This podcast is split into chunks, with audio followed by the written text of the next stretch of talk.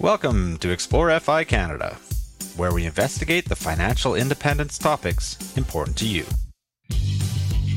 Join us as we learn how to optimize our lives, save money, and invest for our future. We'll go coast to coast interviewing experts and chatting with Canadians about their inspirational FI journeys. PolicyMe is Canada's easiest way to buy life insurance.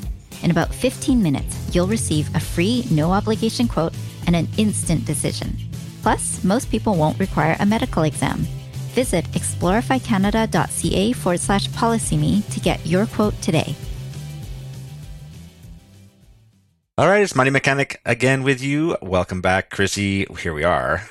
Yes, we are. We are back with our first guest of the season. It's exciting. It is exciting. We've already had dropped that first episode with a contest. We've done a little FI school, and now we've got our first guest. And you know what's awesome is we've always said that we're happy to have our listeners reach out and share their interesting stories because I think we can, you and I can sit here and talk about FI all day long, and we can talk about what all the other bloggers and podcasters talk about, but that just doesn't get down to the feeling of what actual Canadians are doing or should be doing or learning from our peers, mm-hmm. right? I mean, that really is what I enjoy about this journey is learning from our peers and what other people are doing and, and how this FI journey is just an individual journey and it's inspiring to hear it from different stories. What are your thoughts?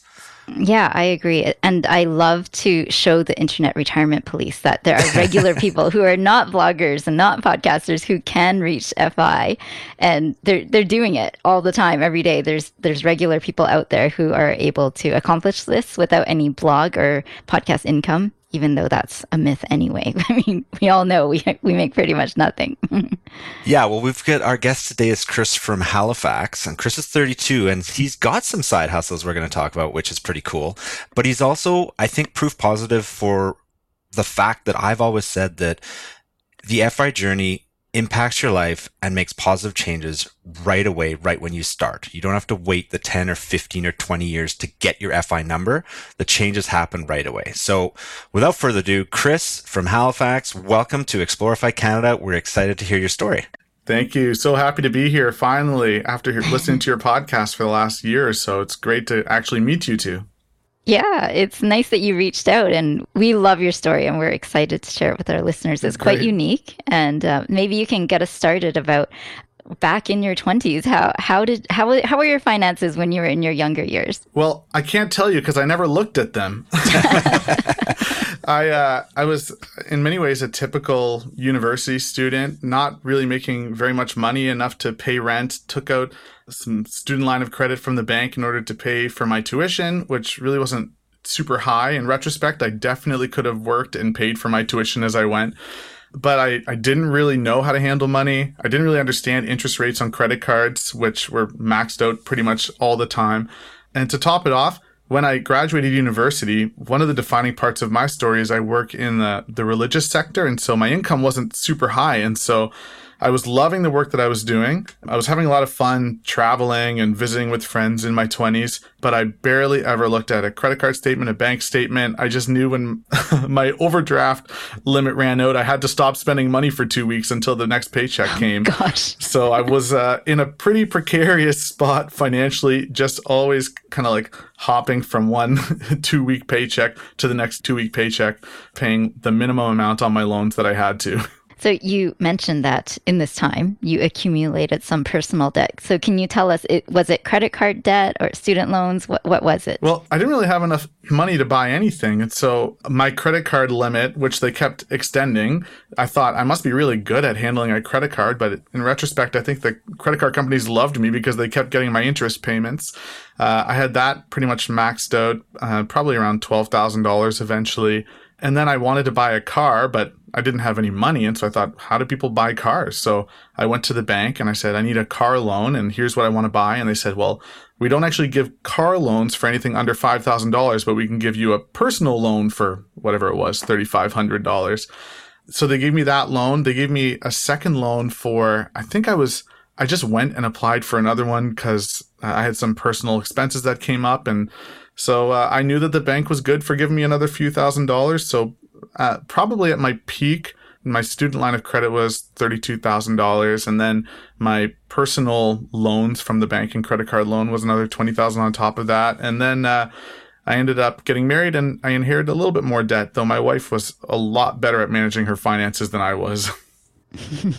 Yeah, we're not talking a, that long ago here. We're talking this is kind of around the 2016, 2017 time. And that is a lot of personal debt to have accumulated uh, while you're in your 20s. And at that time, it was just felt normal, right? And I think that's what happens a lot now is life costs money and it costs money to go to school. So you come out with some debt and then, you know, things kind of add up and not many of us, I definitely wasn't in my twenties, was is good at tracking that and understanding the position you're putting yourself in you met your wife, uh, you mentioned in 2017, uh, you were both away working and she's American, you're Canadian. You said she's a little bit better with debt than you. Why is that? What was, what made her better? Quite a bit better. Uh, so when she was in high school, just rummaging through her parents' library, she found a Dave Ramsey book. And I know Dave Ramsey in the FI community is a controversial figure, and we can talk about that more. But what he did was he really set her on a path of hating debt.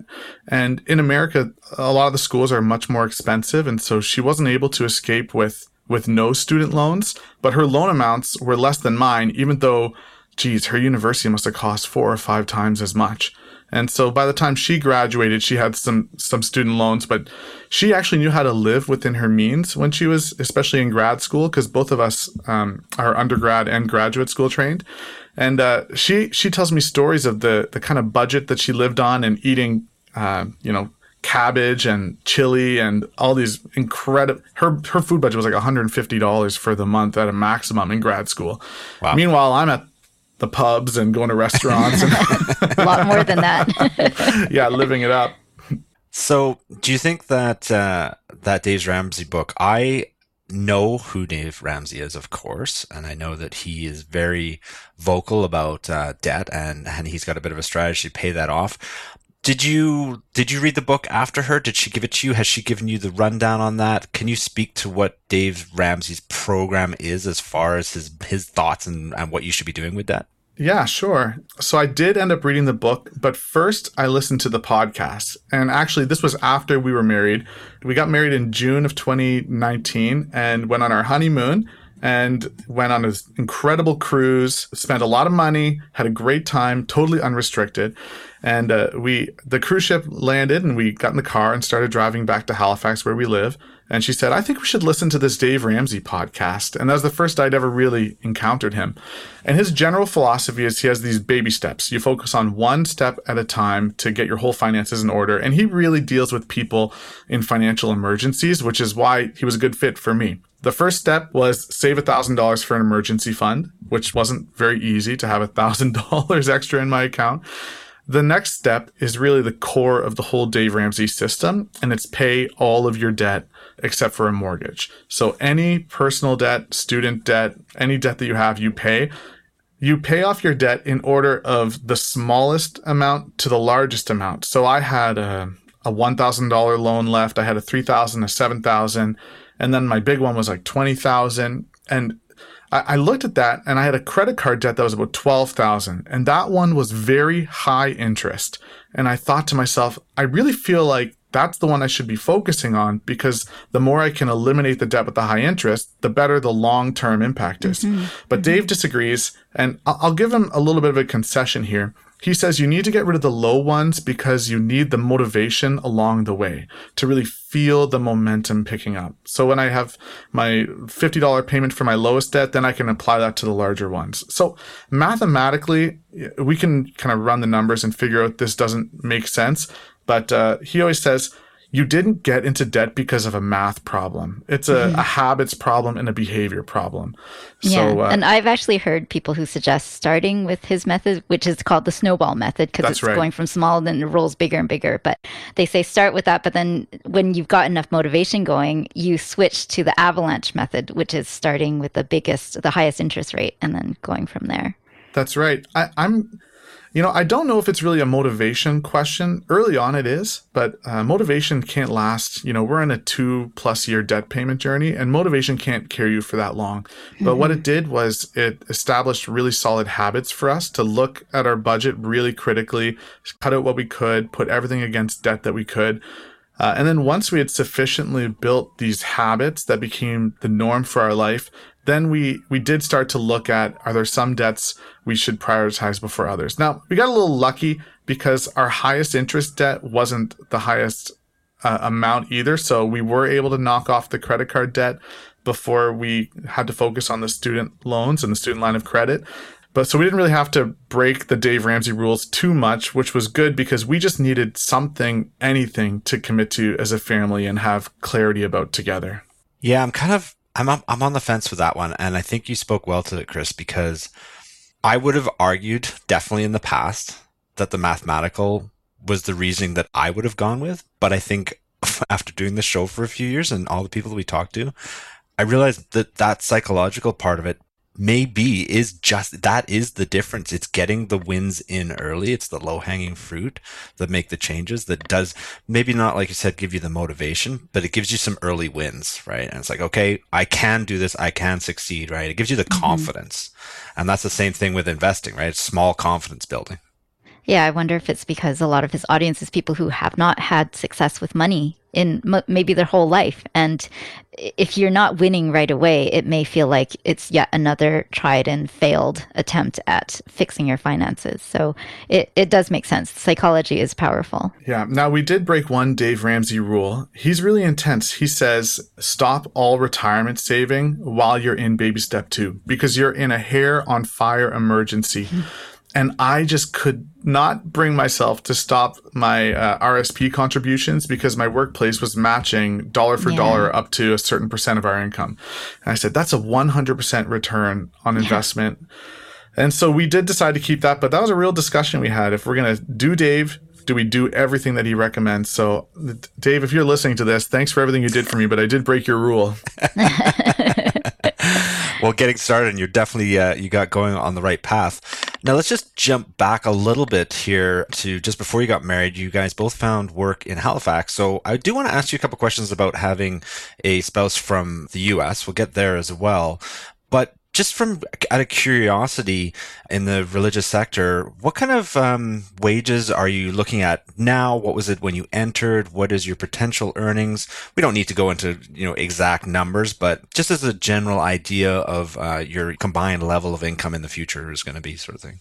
Sure, that's a good question. There's a lot of different jobs, and different denominations have different standards and uh, some jobs are at schools or other supporting organizations. So early on, I was around high 20s and low 30s when I just got started. And as a 23 year old, I was just happy to make any money at all. And you kind of went in with a missionary mindset because it was really meaningful work for me personally. Yep. Uh, but I think when I left my first job, I was making around 32. I just got a raise above that. Low 30s would be really low for this for this sector. I've applied for jobs at a variety of places and the location matters a lot, but the highest one that I've seen as an entry level position, and this was for a person with a lot of education, it was about $60,000 a year. And that's someone who's got experience, uh, probably 10 years experience in the field and also a master's degree. And so the high end of this sector is pretty low generally. You probably can make more than that, but especially in Halifax, which is a smaller city, if it's a lower cost of living area, I would be impressed to make it a lot above, you know, the fifty, sixty thousand dollar a year area. And I'm certainly not there at this time. Mm-hmm. However, there's other benefits to working in the religious sector that I can speak to as well. And one key one is certain religious workers have access to the clergy status how do they call it? The clergy residential tax deduction. Clergy residence tax deduction. That's a mouthful. Yeah. Oh, well, because we have the simplest tax code in the world here, right? no, tell us about this. I like tax deductions. So, in, in uh, especially historically, your housing would be included in your placement for your church. And so they would give you a lower income to accommodate for the fact that your housing may be included on site at the church. But the tax code had to expand to allow for uh, circumstances where people who work in the religious sector own homes or rent places or rent from the church. And so essentially what it does is you are able to deduct a portion of your income according to what you spend for your residence. And so I believe uh, up to 30% of your income, depending on your rent price, or there's a different calculation for if you own your home, is deducted from your income. So, for instance, if somebody is making $50,000 a year, I think they could deduct probably up to $17,000 or whatever one third of your income is, or the actual cost of your rent and utilities, whichever is lower.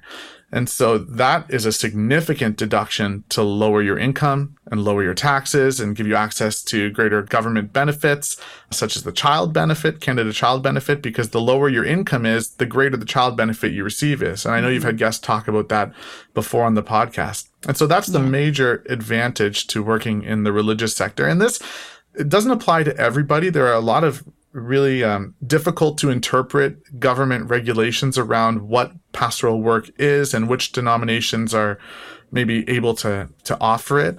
And so you have to really look into that and see do I qualify? It's really for front facing pastoral work. And so my work is with the public and with individuals and in leadership and mentorship roles and a role of spiritual guidance. And so I'm the boots on the ground in the pastoral world in a lot of ways. Okay, so you you qualify because you're, as you say, you're front facing. You're you're directly working with the public. Yes, and anyone who's uh, working in a religious world who's maybe listening to this, you'd have to. I mean, this is a complex tax situation that you really would have to talk to somebody to get more information about. But uh, thankfully, the HR at my work is really good and was able to describe yeah. and explain it to me and help me to sort it out with my own personal taxes.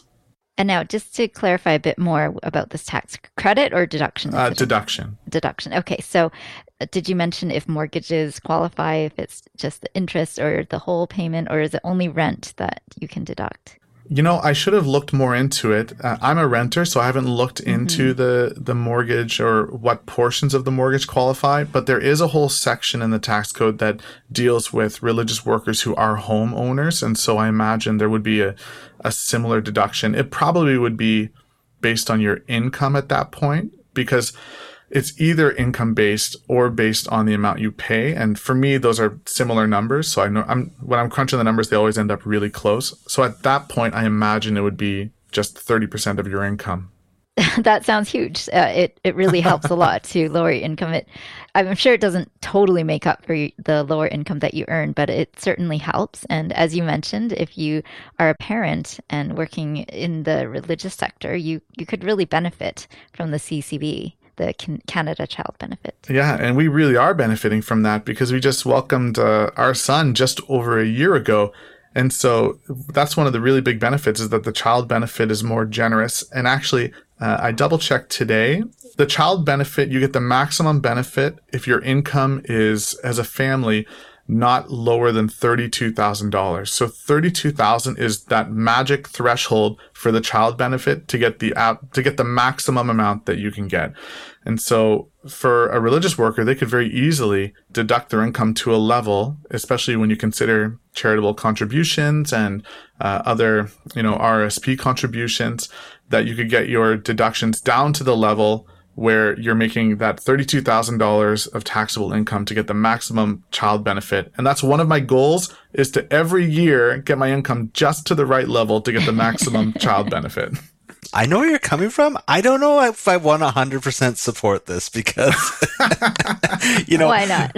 well, I think in Chris's situation, it probably works well. He doesn't have a huge runway for a super high income, right? But mm-hmm. there are going to be other listeners that are like, well, I don't know if I should keep my income super low, or maybe it makes sense to get retrained or get more education. You know, if you've mm. got chances to increase your income, that's going to be one of your faster ways to FI than, than relying on you know, or keeping your income low enough for government benefits. But in your situation, I can see how it works. You're you're kind of in that uh, you know middle area of earnings, and it's perfect if you can manipulate the numbers to your advantage and, and make it all work out. Then it makes sense, right? Well, uh, here's another way of thinking about it: is that the way that the child benefit scales is, say, you make ten dollars above the minimum of thirty-two thousand and whatever. Uh, for every dollar you make above thirty-two thousand, your benefit is decreased by seven cents. And so for every dollar above, I'm losing 7% return on my on my money. Uh, and that and that's increased the more kids you have. So for every dollar that you're you increase above 32000 if you have two kids i think it's 13 and a half cents. And you have three kids that's nine that's 19 cents.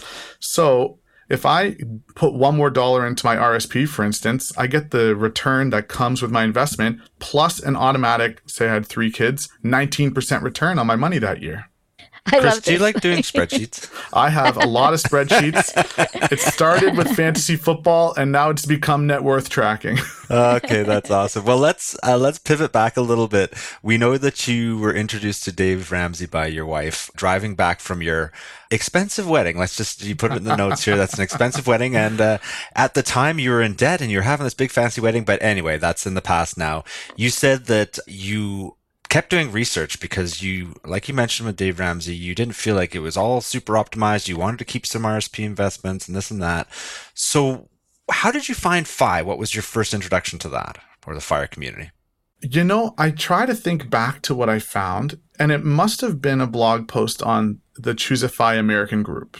Uh, I did have a friend introduce me to Mr. Money Mustache a number of years ago, and he tried to get me into You Need a Budget, but neither one of those stuck.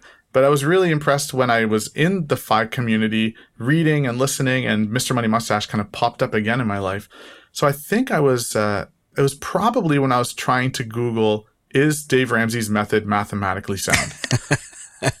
and eventually I found the podcast, and one of the immediate things for the ChooseFI podcast that stuck me, that struck with me, that struck me, was they have an episode on the travel rewards, and because we do a lot of travel internationally, I started getting interested in uh, credit card churning. Now, I'm not really a credit card churner, but I respect that people do that. But I did want to find what the best credit card is that will give us the greatest return. And that's another area where I break Dave Ramsey's rules. So once again, Dave, very sorry about that. That's right. He doesn't like you having credit cards, does he? No, but we put every dollar we spend that we can on a credit card. It just makes sense. Why not? You're going to spend it anyway. From there, I just got deeper and deeper in the FI world and found all these little optimizations. And part of it's budget, part of it's reduced spending, creative ways to be frugal, uh, DIY elements, fixing things at home, building things myself, kind of going a little bit more minimalistic with our with our purchases. Uh, but you can only you can only decrease your spending so much. I'm pretty happy with how much we've decreased our spending. Uh, the item I'm most proud of is on ChooseFI in the US, they always talk about the $2 threshold for uh, a meal per person that they shoot for. We've more or less hit that in Canada, which is really challenging, especially in Halifax. But have you Yeah, ever heard of the that's Flash amazing. Food app? That is Yep, yep. my best friend. I bet there are months where 50% of my grocery bills are funneled through the Flashfood app. So I'm like a hawk with that stuff. I hope Yeah, you pretty use Chrissy's amazing. referral code off uh, Eat, Sleep, Breathe, FI. Sorry, I didn't know Yes. about that when I signed get Free up. plug bucks. for you there, Chrissy. Yeah, it's it's an awesome app. I'm disappointed with Flashfood because it's I just don't have enough stores close to me. But yeah, Chris, you use it a Uh, lot, don't you? Yeah, yeah, my family uses it a lot too. My dad, he bike rides everywhere. He bike rides to all the stores that are near him. Some are far away and he'll still go just to pick up. he he eats almost exclusively from Flashfood. It's crazy. That's amazing. I'm a biker too, uh, and there's a lot of stores near me. And that was another FI thing is, well, I wanted to be healthier. I had a gym membership, but it wasn't, you know, it wasn't working for me. Let's just say. Uh, but then once I started uh, getting into Flashfood, and I live really close to work, and I wanted to optimize uh, our gas bill and our car payments, so I started biking a lot, and that helps too. Okay, so it sounds like you worked really hard once you discovered FI to really optimize all your expenses, including selling a second car. You mentioned that's quite a large uh, shift in your lifestyle. And how, how did you come to that decision? Well, we had two cars, and one I was really sick of repairing it all the time. And it seemed like I mean, I, I didn't know money mechanic. I couldn't drop my car off at your garage or anything like that. Shh, let's keep that quiet too. I already get enough calls. and uh, we live uh, really close to where I work, which was really nice. And we decided to just pull the plug and sell this car and be done with it. No insurance payments, no repairs and figured there's a car share service in Halifax that uh, I could become a part of, and they just charge you, I think it was like $12 a month or $2 a month, plus however much you use it. And for the few times that I did need a car, if I needed to go visit some churches as part of my work, or if my wife had the car and I needed to get somewhere, that I could use the car share service. And so for quite a long time before I got into biking, I did use it pretty regularly actually as much as I ever wanted. And I worked out that my average car cost, and that includes fuel and insurance, was $89 a month over two and a half years. And so that was way less than I was paying even just for insurance on my car. And being in the city helped a lot. And I know that uh, this is probably another topic that's difficult. Uh, people talk about uh, geo arbitrage, moving to a place that has lower living expenses. And we definitely could live in a part of Nova Scotia that has lower living expenses. But when we add up all the benefits of living in a higher cost of living area, even access to Flashfood, being able to bike to work, having parks nearby, being able to walk to the grocery store or to the drugstore, I think I would easily spend more on rent in a location that really fits with our lifestyle and lets us optimize other things rather than move out to a suburb where I have to get into a car every day if yeah. I want to go somewhere. Well, you know what's interesting? I have an interview series on my blog interviewing people about their essential expenses. And what was completely unexpected to me was that higher cost of living areas tend to actually have a lot of lower expenses for everything outside of housing. Mm. So while housing is a lot more expensive, your groceries are cheaper. You are, have more access to different kinds of services. And for instance, insurance might be a little bit more, but you're able to get rid of one car because there's a lot more public transportation. So it's surprising that it ends up being that sometimes it outside of housing, the, all the other expenses add up to quite a bit more when you live in uh, more remote areas. Yeah, and we feel that exactly. And we got lucky in the apartment that we got when we got married, but we wouldn't trade it almost for anything. We see lower cost apartments come up and people recommend them to us. Uh, but I think we're in other areas saving up to a thousand dollars a month because of taking advantage of where we live. Yeah, that's wonderful.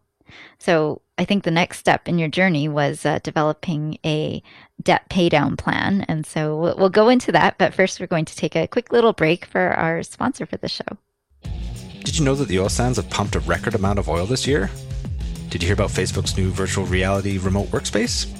Or how about the microchip shortage that's making, well, basically everything electronic more expensive? If you listen to the Peak Daily, you learn all of that and more. The Peak Daily is a daily podcast covering the top Canadian and global business stories in seven minutes or less. It's fast, entertaining, and 100% free. Find the Peak Daily wherever you get your podcasts. All right, welcome back. We are talking with Chris from Halifax, and I really want to know what's going on with all that debt you racked up. You brought it up earlier in the show, and uh, your wife uh, hit you upside the head with the Dave Ramsey book, and then you listened to podcasts, and you still had some debt. Let us know how much that was. And we're talking here. Uh, the story is this is back in the beginning of 2020. Uh, you came up with your debt repayment plan. What does that look like, and what are your projections for paying it off?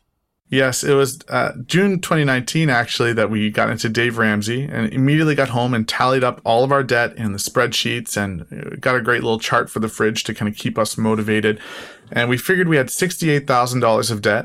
Uh, some of that Canadian, most of it, quite a significant chunk also was in American dollars. And we decided for simplicity of our own life, we weren't going to do any currency conversion or anything like that. We just wanted to look at that one number. We knew that we had a plan.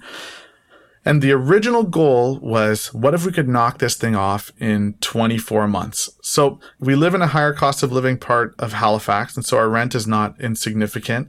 And uh, without getting you know too revealing about the numbers, our combined income was not significantly more than sixty-eight thousand dollars. So we knew we had a, a big task ahead of us, even with the deductions we mentioned. So the first year, we pushed hard, and we didn't have a kid at that time, and so there were certain expenses we that are unavoidable now that we didn't have.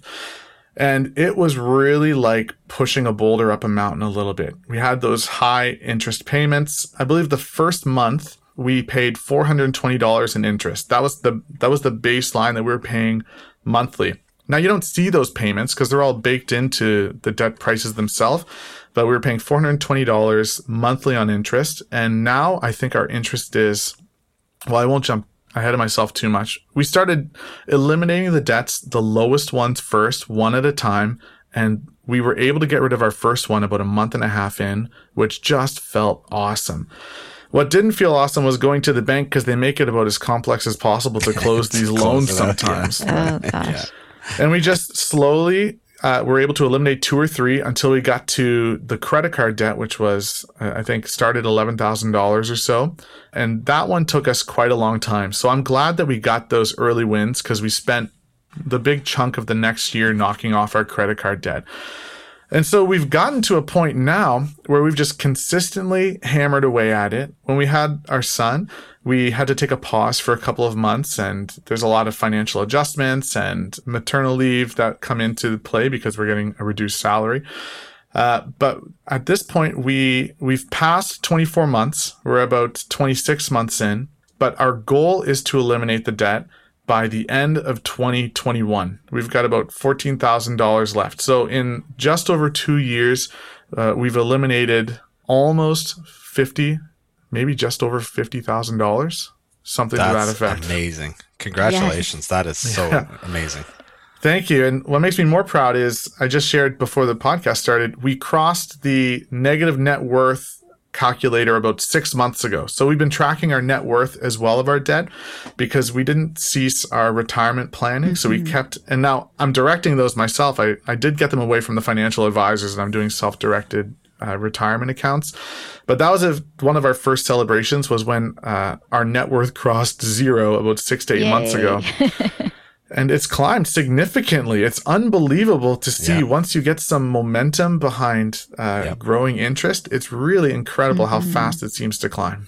Well, I think that was a really smart choice that you didn't stop the RSP contributions because you were getting the matching. I mean, that that's would right. just be giving up free money. Really, that that was a really smart choice. Yeah, that's the way that we looked at it. We knew that it would really help our debt to get more money against it, but we also knew that there would come a moment where it feels like we're throwing away money because we don't see it monthly. But now that we see the chart climbing in the green more and more every month, even in months when we don't have extra income coming in or when, uh, you know, once my wife's uh, leave was done, but she wasn't back to work for another month, uh, that our net worth continued to climb. Uh, it was pretty, pretty gratifying and felt pretty good.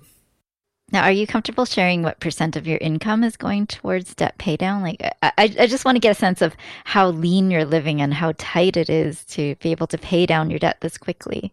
Yeah, it's it's tricky to uh, it's tricky to identify because, well, we have some side hustles that we can talk about in a minute mm-hmm. now, but we typically have started putting at least two thousand dollars a month against debt very very consistently, and so that would be it must be 35 to 40% almost of our income. That's a lot uh, So that's going to feel pretty good to get back. yeah, yeah, yeah, to put towards your investments instead. Yeah, so will you roll that straight into investments or are you finding that you're, you know, living frugal to the point where you'd like to have a little bit of that back? And and have you thought about how much you keep putting in as far as, you know, a target for investments monthly? Yeah, we uh, we feel like once we started, you know, having growing our family with our first kid, there were certain areas where we had to stop being as frugal as we were, and that's completely natural when you have a family. That being said, when we finish paying our debt, we don't really have any desire to slow down, and we feel like we're at a level that's sustainable for quality of life. Uh, we'll probably go on a vacation, and that'll be a pause, uh, and we'll probably. I think one thing we said is what if we went to a restaurant every week for a couple months? Wouldn't that just be incredible? so our big splurge is let's go to a restaurant once a week, but uh, even that, we, we think we're going to be able to continue to roll our money towards our investment accounts. And uh, I'm pretty excited to start seeing those things grow. You will. You'll see them grow fast. Yeah, yeah. So you mentioned you moved your investments to Wealthsimple and all into index funds. And was that a big transition for you as well to have to learn how to do that yourself? You know, uh, investing was really interesting. So my father-in-law gave us a little money for an investment account because I think he really enjoys it. And before that, I wasn't doing any self-directed investments or any investments of any kind. So we got this little trading account that we opened up, and uh, I just was really impressed at how simple it was. And just that little bit of money that I had uh, was enough to kind of get my hands on it and experience it for the first time. And I felt like I was throwing money away uh, by doing it with high fee funds that were too complex to understand. That I think the funds that I was in previously through my employer pension good luck ever understanding how they were allocating anything. And I really felt convinced that I needed to start doing more self directed. So I was having such a positive experience. I ended up talking uh, about half dozen of my friends into this doing an investment contest with me. But mostly the goal was to give us a sandbox to experiment and play with what does investing look like? How do you do it? How do you trade? What is a trade? What's a capital gain? What's a capital loss? Just really small amounts of money to practice and get some experience with it. So for me, moving to index funds or ETFs has been really simple. And maybe I did it at just the right time. All of my investing really started in January of 2020, so before the pandemic. But of course, we've had quite a good bull run recently mm-hmm. because my investments now, I say this knowing that I'm going to get a slap in the face as soon as there's any kind of market downturn because I'm way too confident because all my investments are up, you know, 50, 60% since the start date because I started in 2020. Yeah. Now, you said you started January 2020. So, right at the beginning of your investing journey in March, you took a big hit. Like, how did that feel as a new investor? You know, that was hard to weather emotionally. Yeah, yeah. But uh, I also was able to invest in some pretty opportune stocks that had dropped 80% or so. And so it, rather than discourage me, it probably gave me a little bit too much confidence to take a couple of aggressive investments and bounce back too quickly. So I'm still waiting to get that slap in the face from the market to convince me to let go of any of my little creative side investments and focus exclusively on index funds. Uh, but it hasn't come yet. But well, the vast majority of what I do doesn't matter. If You're farther along. You just end up like someone on the show who dabbles in all kinds of things.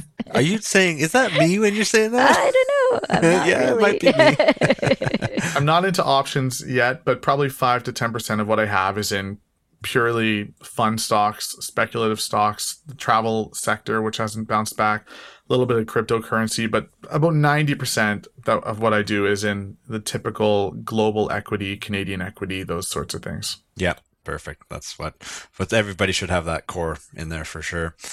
Yeah, I like that. I like the idea of a little uh, investors group with your friends because one of the things that's really helped me along the journey, well, of course, doing the podcast is amazing help because I feel like I have to learn so much to be able to present it properly, but it's having a couple friends that you can talk through these things with. And, and even if it's just buying ETFs, just saying, do you like XEQT or do you like VEQT? And just having a little bit of a discussion about it, right? Because it can be so bland and boring to have to sit there and read about it yourself and, and not really get any feedback. And even though there's some great, you know, social media groups and things like that, sitting with a buddy that you that you trust or family friends or whoever it is a sibling and just being able to talk about it i think helps a lot. It gives you a lot of confidence to be like okay well you know there's well, how's it go? There's confidence in numbers right? We two people might not be doing the right thing but we're doing it hmm. together. So that's yeah, good. I like exactly. that. I like the little group. So I want to just quickly touch on the RESP because we've still got quite a bit to cover in your story, and we don't want to miss out. So the RESP, uh, we've talked about it talked about it at length on this show, but one of the things that we didn't really mention in the other episodes was the lower income grant that and grants. Actually, there's two different grants that you could receive when you're able to, when you have a lower income or able to keep your income lower. Can you mention those two separate grants that you could get? Yeah, absolutely. So we aren't putting a lot right now into individual investments for things like this because we are laser focused on debt. But I knew that I had to at least start the RESP because we were going to get a lot of, um, you know, kickback mm-hmm. from the mm-hmm. government. Uh, so the government will match. I think it's you can put in twenty five hundred dollars a year, and they'll match twenty percent, which is I guess five hundred dollars, and that's standard for everybody. And the amount they contribute over the lifetime has a maximum. I think it's $7,200, and that probably is going to happen in 15 years.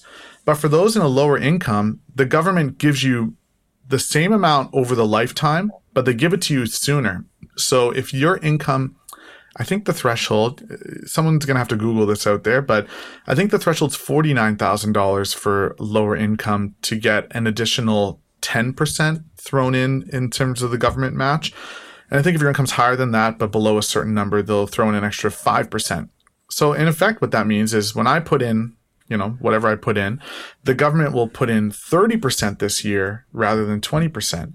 And uh, as investors, we know the sooner you get that money in the account to grow, the better. Mm-hmm. That's the RESP. That's the additional CESG. Additional CESG yes. savings yes. grant. Yes. So on top of that, there's also the Canada Learning Bond. And thankfully, we do this with Questrade. They take care of all the applications automatically for your account. The Canada Learnings Bond is a one time, so for low income, the first year you qualify for it, the government gives you $500. And then every year subsequent to that, you qualify for it, they give you an additional $100. So these aren't huge amounts of money, that being said, I'd rather have $500 growing for 20 years than not have it growing for 20 years. And so those are, I guess the government's matching, when you include those, probably, I don't know, 31, 32% of your contributions. And so that's, we've just started really to put money in that. And we're not putting significant amounts, but we did get enough to get at least the Canada Learning Bond and to get mm-hmm. some matches this year. And we look forward to focusing more on that in the future that's one of the areas we haven't really decided on. Once we finish paying off debt, do we start to get the full match for the RESP or is it more beneficial to focus on other areas? Make sure we get our income low enough to hit that CCB. Those are the kind of, well, you know, I'm going to have a lot of spreadsheets with those numbers in about eight months. awesome. Yeah, well, thank you for sharing that because I think there are some members of our audience who could benefit, especially part of our audience will reach FIRE at a very young age and they will be able to keep their income low enough to qualify for some of these extra benefits. And maybe there are audience members also who earn a lower income and are able to um, access those grants as well. Now, considering your uh, your income level, you've taken it upon yourself this year to get into doing some side hustles. Let's just uh, let's dig into that a little bit here before we close out. You said you were able to start two businesses, which is pretty awesome. Uh, tell us about those. What are you doing? Okay, well, the first one really came naturally because I already was biking. I already was you know on the road in downtown Halifax, and I knew that Uber Eats was in Halifax, and so I just thought maybe I'll make, you know, five or 10 bucks here or there picking up food for Uber Eats. And so uh, I signed up for the platform and I got ready to go and I bought a, a, thermal backpack to put food in. And I started just biking and delivering food, and there was a lot of demand. So huh. uh, let's just use today as a for instance. Today I uh, left for work 10 minutes early because I got an Uber Eats request. It was from a restaurant in my neighborhood towards the downtown core where I work, and so it added eight minutes to my commute. Then at lunch, I have an hour for lunch, and I typically take 45 minutes to do some Uber Eats deliveries because I work right in the downtown core. And uh, I can make sometimes $30 in a 45 minute lunch break delivering wow. food. Today was a little slower. I only made 15 or so. And then uh, after work, my wife picked up our son and then she was on her way home and I knew I had a few minutes. So uh, I added about 20 or 30 minutes to my commute and did three Uber Eats deliveries on the way home. And so it really doesn't significantly impact my day. I'm still traveling to and from work, and uh, I'm $40 richer today. So typically, I can make probably $150 regularly doing Uber Eats and getting some exercise as well. I'll go out a couple evenings if I have availability, and sometimes on Sundays uh, or on Saturdays and weekends but I, have made regularly about five hundred dollars a month because these things wow. really add up. I, my goal one month was to pay our whole rent, and I didn't quite make it. but uh, that's fun. but yeah, I've made up to eight or nine hundred dollars a month delivering Amazing. for Uber Eats. And you know I'm going to talk about tax deductions now because there are those too for bike couriers. One, oh. the value of the bike is for the business, and so I can deduct that, as well as any purchases I make, um, helmet, uh, delivery bag, any little small purchases, bike repairs, which is essential. So those are all deductible. But the real nice one is bike couriers in Canada are able to deduct $23 which represents the cost of the additional groceries needed as fuel for every eight hours that they bike. I never knew this. I read that in your notes to us, and I'm like, "What is this?" I know. It's I was so like, "What's he talking about?" I get to Yeah. deduct twenty three dollars for groceries. What's he So talking it's hu- about? human fuel. That's Yeah, what it is. well, at- in 2006, some bike courier had gone to tax court and made his case that I need this many calories, and in order to do that, Oh. I need to spend this much money.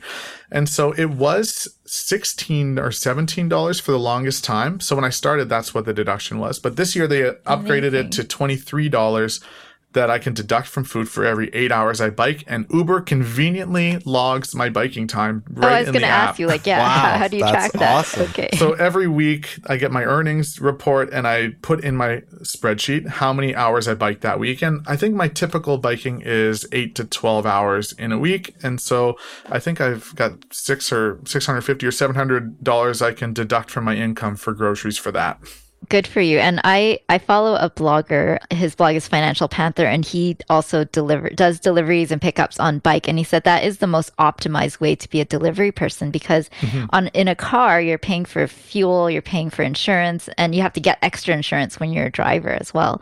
And you also have to find parking. And in the downtown core, it's a nightmare, and you just waste so much time circling the block just just trying to find parking. So on a bike, you're way more nimble and you're getting exercise. So you've done it the right way. Yeah, and you can even go down one way streets the other direction. Don't tell anyone I told you that. Well, and this just rolls back to the point that we were talking about earlier that maybe living in a higher cost of living area, if it fits your lifestyle and what you want, Mm-hmm. it does, it provides you with opportunities like this too, right? Yeah. As you're living in a downtown core of Halifax, you can be that, that Uber Eats rider on your bike, right? Whereas Yeah, you can't do that in a suburb. yeah, right. That's it's really interesting. That's a great one. I love the twenty three dollar deduction for groceries. That's Yeah. like no, I've never heard of that in Canada before. So you heard it here. You heard it here first on Explore FI Canada. Now I, I have to put the caveat. I just started this in March, so I haven't experienced the tax season doing this. So we'll see if I run into any problems. But my tax person's Yeah. pretty confident. Well, that's good. Yeah, we don't want to hear about one of our listeners getting uh, or uh, presenters being audited for bike expenses, but we'll see how 23 that bucks. goes. Well, okay. Now, so funny thing you mentioned taxes because your second business that you started, it's going to have some implications. Well, they all have implications Yeah. on your taxes, but you're going to have there's some complications there. So, what's the other one that you're doing? This one's definitely more complicated, which is why I'm grateful to have a tax person. But so the, the story is we're Dave Ramsey folks, so we don't take debt anymore. And so we started saving up for a new car, well, a used car, because we knew that when our car died, we were not going to finance a new one. We were going to pay cash for it. So we've got this old 2006 Ford Focus, which is honestly, it should have died already because of the miles on it. Old. Both both my cars are older than that. Again, you're a money mechanic. You probably can maintain them a little bit better than I can. Fair. So this Ford Focus we presumed was going to die a year and a half ago. And that's when we had started putting away money because we wanted to be able to buy a new car used with cash. And so we saved up $5,000 because we knew we could get something reliable with that amount of money. We're still in our debt payment journey, so we're not going to splurge. We're going to get something just to get us from point A to point B. Okay, so the car doesn't die, and I've got this money sitting there in a savings account for six months. And I love to optimize, and this is not making me money. And so I need to do something with this money to make money. And I, I talked to my wife and I said, so there's this this service called Turo, and it's like Airbnb, but for cars. I said, what if we buy our second car now? And as long as we make enough money back from this to pay for the insurance, it'll be a net positive. And so she said, All right, let's give it a shot. It's pretty low risk. The only risk is additional insurance until our old car dies. So I buy this 2014 Chevy Cruze, totally normal, plain sedan, nothing fancy, actually, some dings and dents. And uh, we list it on Turo. Now, I, I want to say here, this summer for tourism was probably a lot busier than most summers are going to be for tourism. So I don't want to take, I don't want to read into how successful we've been this summer for the future. And there was also a historic rental car shortage that's happening in North mm-hmm. America. I think that Hertz and Enterprise have had to sell a lot of their cars to stay solvent. But anyway, we got this car, we listed on Turo. Turo's very new in Canada. It's all over the United States, but people don't know about it here yet. And I think it's the only company of its kind that's allowed to operate in Canada. And uh, boy, I never see my car anymore because it's always rented out. now, who who rents on Turo? What kind of people are renting in Halifax? So I get some locals who are people who, like me, decided they didn't need a car and sold okay. it. And uh, if they want to go to the beach or go see some historic lighthouses or do a little touring, they can just rent a car for the day. That for June and July was the majority of my rentals was one, two, three day trips with locals. But I've now had three rentals, one in July, one in August, one in September, which were at least two weeks long. People who are flying in ah. who are wow. looking for a rental car. And I guess they found Turo probably by Googling rental cars and uh, seeing what comes up. So I've had, you know, 15, 20 trips now, people all over Canada, as well as a lot of locals. Generally, we're undercutting rental car prices quite a bit, but uh, I've also been able to raise my prices significantly as the season went on because in August in particular, there was not a rental car to be had. Mm. And so at this point, I've had the car for four months and it's already made back 75% of what I purchased it for, which is wow. just remarkable. Now, wow. we got to talk Crazy. about our deductions because uh, all costs associated with this are deductible. Uh, for instance, uh, car washing supplies and other things, car repairs, that kind of stuff. But also, and I, I'm looking forward to tax season because I was talking to my tax accountant and she said that uh, things like the depreciation of the car as well, there are some formulas to account for that, mm. as well as the purchase price of the car. So Turo keeps a log of how many kilometers are driven. And so sometime at the end of the year, I'll have to do some calculation of what percentage of the use was personal use and what percentage of the use was for the business. So uh, we're jury's out on what the tax implications of that are going to be, but I think we're going to see a pretty good number of deductions related to that. Only someone in the FI community would say, I'm looking forward to tax. Yeah. so I just want to get it. I've, I know what Turo is. I was going to use Turo when I've, before when we were allowed to go down to the States. And I, I know kind of how it works, but just from your point of view, do you, do you have to become a sole proprietor with uh, basically a numbered company for GST?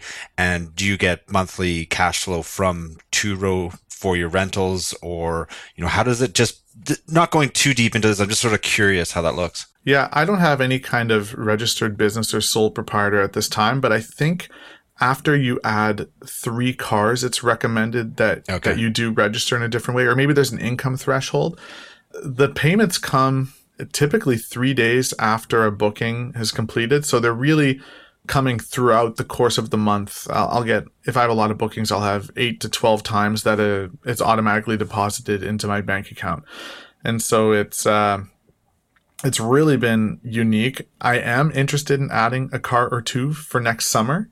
But hmm. uh, I want to see what the winter looks like first before I commit yeah. financially to anything. Yeah. yeah, you're going to have a slow winter. You're going to be carrying that asset, well, depreciating asset over the winter. So that's yeah. really cool. I love it. I love that these are uh, you know side hustles that you're engaging in, and you know what? It's one of those things where both of those take a little bit of work from you right? The riding your bike around gives you the exercise benefits and the deductions. The Turo, I'm sure you need to do some tracking and paying attention to it and staying on top of it, getting the car cleaned and things like that and getting it serviced. But you know what? If you want to earn extra income, you've got to put some work into it. But uh, you know, it can definitely be worth it, right? Yeah, and both are flexible, so I can I can do my primary job no problem and really commit to that without feeling distracted, which is really important to me. And uh, those things can happen on the side. They're flexible, and uh, really, they're just net benefit right now. Awesome, Chrissy. Well, we kind of saved the best for last, didn't we? Yeah, we did. we really did. Now this this part is really interesting. You've been through quite a bit of ups and downs in your journey, but this most recent twist in your story is it's pretty difficult. Can you tell us more about how your summer was? Yeah, so I would say eh, all these other things we've talked about, they get me fired up. They're really interesting. Investing, saving, debt payment. Uh, those are on the surface level. And we had a little bit of a family emergency this summer. And this was what cemented the FI path for, for me, really, and the benefits it gave us. So we had, uh, my wife is not from Canada. So the, the nature of her visa uh, can be sometimes a little precarious. And we did have a situation where the renewal was denied, and uh, we were surprised by a letter from the Canadian government. Essentially, well, I like to say they asked us to take a government mandated vacation out of the country. And this led to an enormous amount of uncertainty. Uh, what's our work situation going to be like? What mm-hmm. country are we going to be allowed to live in? Everything is interrupted. Where, where's our income going to come from? We've got, uh, you know, an infant, and so that adds a lot of complexities. And we had to stop thinking about all these other additional elements and really handle the emergency of dealing with international travel during a pandemic, as well as immigration and visa issues again during a pandemic. And uh, we felt like the bottom had really fallen out of our entire life. We had some very generous friends and family to support us, and we were really grateful for that. But at the end of the day, once we were able to come back to Canada and we're able to get the appropriate visas to have a stable life here again, and we're in a good shape again, we kind of exited that crisis and barely had a blip on our finances. And, and that's not important to me for the net worth being green uh, in any particular month. But what it means is we were able to not panic about finances and uh, direct the panic towards the other parts of our life that needed it. And come back and kind of come back into our life. And even less than a month after getting back, write another check to pay off and close another loan for multiple thousands of dollars. And so the the FI journey for us, we're only two years in. We're focusing on debt. We're building a little bit of a cushion, but the tricks and the tips and the optimization and the habit and lifestyle change that we've made because of discovering FI and personal finance, and I'll throw Dave Ramsey in there, allowed us to weather and come through a, a really like a once in a lifetime kind of family emergency completely unscathed. And that's the kind of freedom that we need to have in terms of our relationship with money and that I just feel so blessed and so grateful to be able to have in my life.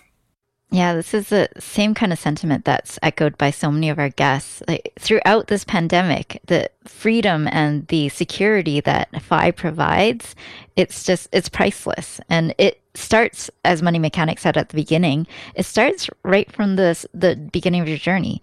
It doesn't have to be right when you when you reach full FI. It can start from when you change your mindset towards this way of life. It really is it's a lifestyle. It's not it's not just a a, a, tactic. It's it's really a lifestyle and a mindset shift, and it can free you from so much stress and so much worry. Mm-hmm.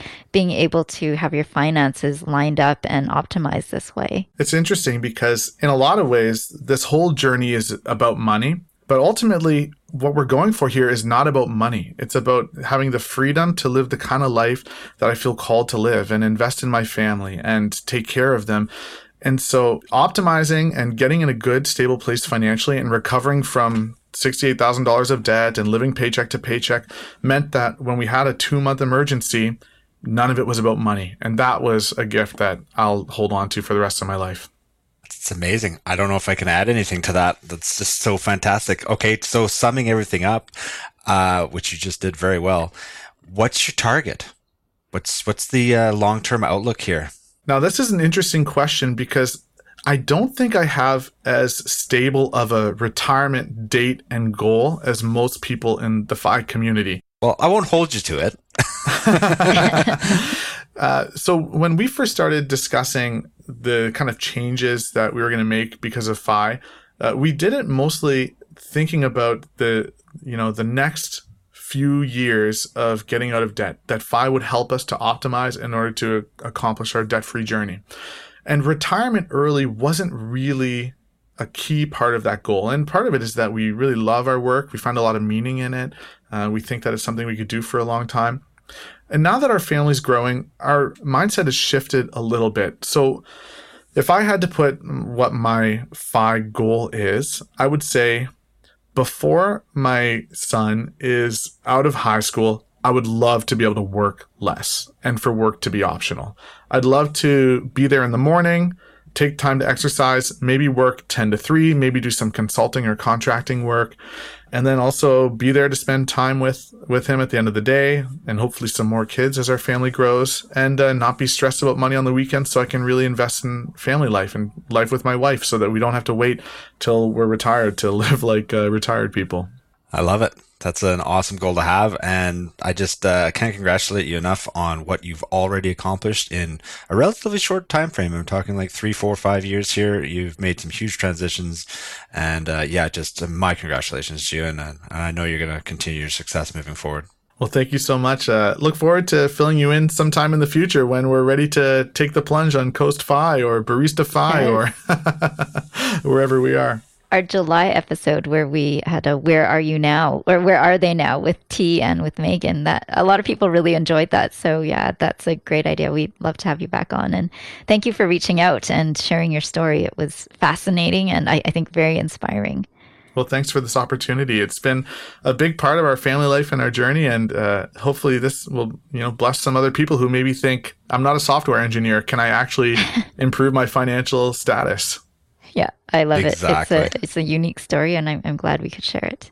All right, thanks, Chris. We will catch all you listeners again on the next episode of Explore FI Canada. Thanks for listening. If you've been getting value from our content, please support us in the following ways. Leave us a review and subscribe in your favorite podcast player. Tell your friends and family about us, or use our referral links at exploreficanada.ca forward slash recommendations. All of our show notes can be found at exploreficanada.ca. You can also find us on our other websites, figarage.ca or eatsleepbreathefi.com. Our show is edited and mixed by Max Desmarais at Fix Audio. That's F-I-X-A-U-D dot I-O. Episode transcripts were created in otter.ai.